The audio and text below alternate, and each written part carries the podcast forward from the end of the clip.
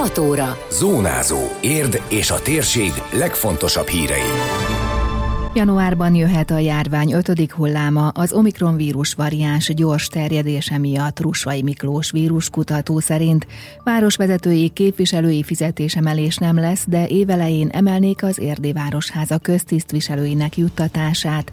Decemberben több pótjáratot is indított az ETH, erre az évre végzett a zöld hulladék szállítással. Ez a Zónázó, az Érdefem 1013 hírmagazinja. A térség legfontosabb hírei Szabó Beátától. A vírus kutató tanácsa az ünnepekre kerüljük a keveredést. Nem szerencsés, ha az oltottak és az oltatlanok találkoznak, mert előbbiek tünetmentesen is hordozhatják a koronavírust, és megfertőzhetik azokat, akik nem vették fel a vakcinát, hiszen az oltás a súlyos tünetek ellen véd, a fertőződést nem akadályozza meg, hangsúlyozta a Rusvai Miklós rádiónk reggeli műsorában. Azonban, ha egy társaságban mindenki oltott, bátran ünnepelhetnek együtt, mintha a vírus nem is létezne. Elvileg ez az oltatlanokra is érvényes, tette hozzá.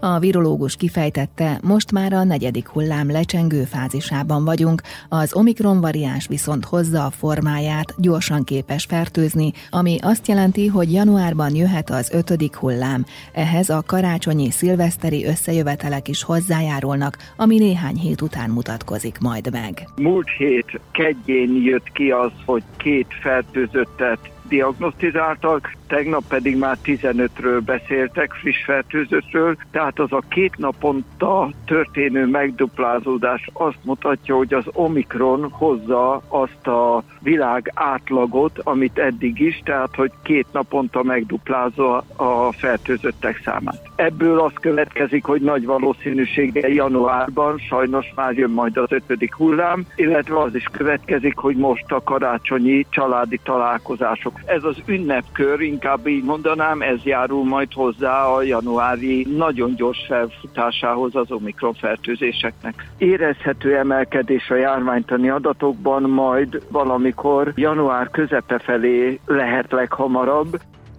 az eddigi tapasztalatok azt mutatják, hogy az Omikron variáns kevésbé idézelő súlyos betegséget, tüdőgyulladást inkább a felső légutakra koncentrálódik, torokfájás, ordugulás, orgyulladás, orfolyás a fertőzés következménye, közölte Rusvai Miklós. A szakember szerint több év betelik, amíg lecseng a járvány, és az influenzához hasonlóan tudunk együtt élni vele. Persze, persze, hogy vége lesz, több év lesz, nagyjából olyan, mint az influenza, tehát egyrészt hozzászok szokunk, másrészt többféle oltóanyag lesz, többször átesünk már a fertőzésen, és végül szépen lassan megfékeződik a járvány. Ugye még nem tudjuk, hogy az Omikron-e az a variáns, ami beváltja azt a reményt, hogy kialakul egy olyan gyenge változat, amelyik nagyon terjedőképes, de komoly betegséget nem okoz. Ugye ez lesz a legjobb megoldás a járvány befékezésére, hiszen gyorsan átfertőződik a lakosságnak az a része is, aki nem vette fel az oltást, átfertőzéses immunitást szerez, és ezzel a járvány önmagát megfékezi hogy a víruskutató szerint az ötödik hullám hogyan terheli majd meg az egészségügyet, vagy mit gondol a gyermekek oltásáról, megtudhatják az Érdmoston meghallgatható interjúból. Jövő év elején emelni szeretnék a Városháza köztisztviselőinek juttatásait, a városvezetők és a képviselők fizetését azonban nem növelik, bár a parlament a polgármesterek 30%-os illetmény emeléséről döntött. Ehhez közgyűlési határozat is kellene, azonban a legutóbbi ülésen nem került ilyen témájú javaslat a testület elé, és mint Csőzik László polgármester leszögezte, nem is lesz ilyen, a politika kezdje magán a takarékoskodást. Utalt rá, hogy a városban napi szint szintű problémákkal néznek szembe, körülbelül két és fél három milliárd forint hiányzik a kasszából. Másrészt túlságosan nagyra nőne a jövedelmi különbség. Érdem most nem lesz magasabb a polgármester és az alpolgármesterek fizetése. De ugyanígy jártunk el a képviselők esetében, tehát a képviselőknek is befagyasztottuk a tiszteletdíját, mert egy automatizmushoz kötött a nagyobb minimálbérhez, ezt most akkor nem vállaljuk be. Úgy gondoljuk, ez üzenetértékű, tehát a politika kezdje magán a takarékoskodást, ha már a város rákényszerült Létezik azonban az, hogy január-február hónapban, hogyha ismerni fogjuk a pozícióinkat, akkor a Városháza köztisztviselőinek a juttatásai az hozzányúlni. Tudni kell, hogy keveset keresnek, tehát a, főleg a szabadpiaci viszonyokhoz képest nagyon csekély az illetmény. Szeretnénk, hogyha az ő illetményüket lehetne az inflációnál nagyobb mértékben emelni, hogy ezt meg tudjuk-e oldani, az majd a jövő év elején derül ki. Abban viszont biztosak voltunk, hogy mi politikusok magunkon kezdjük a takarékoskodást, és megágyparancsoltunk mindenféle jövedelem növelési törekvésnek. A testület viszont döntött arról, hogy emlékmű létesülhet a volt érdi repülőtér helyén Ófaluban, a Mecset utca végén egy 100 négyzetméteres önkormányzati területen.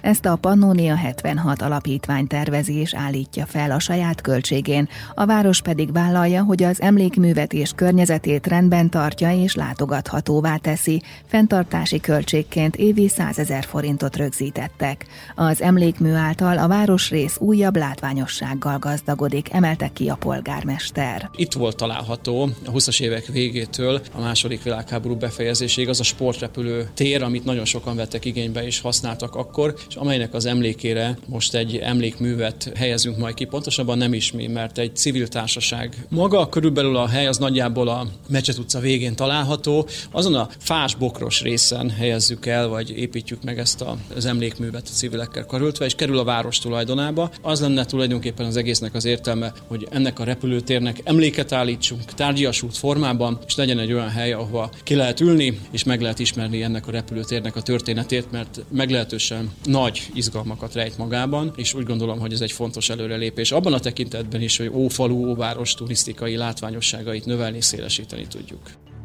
Készült egy képekben gazdag kiadvány is az egykori érdi repülőtérről, a Városházán lehet kérni, de az internetre is tervezik feltenni.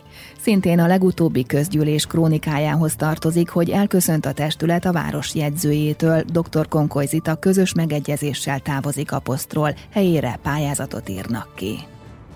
Befejezte az idei munkát az érdi zöldjárat. Decemberben több pótjáratot is indított az ETH, az előző két hétvégén, illetve munkanapokon is, és erre az évre végzett a zöld hulladék szállítással. Napi 40 tonnát szedtek össze ebben a hónapban.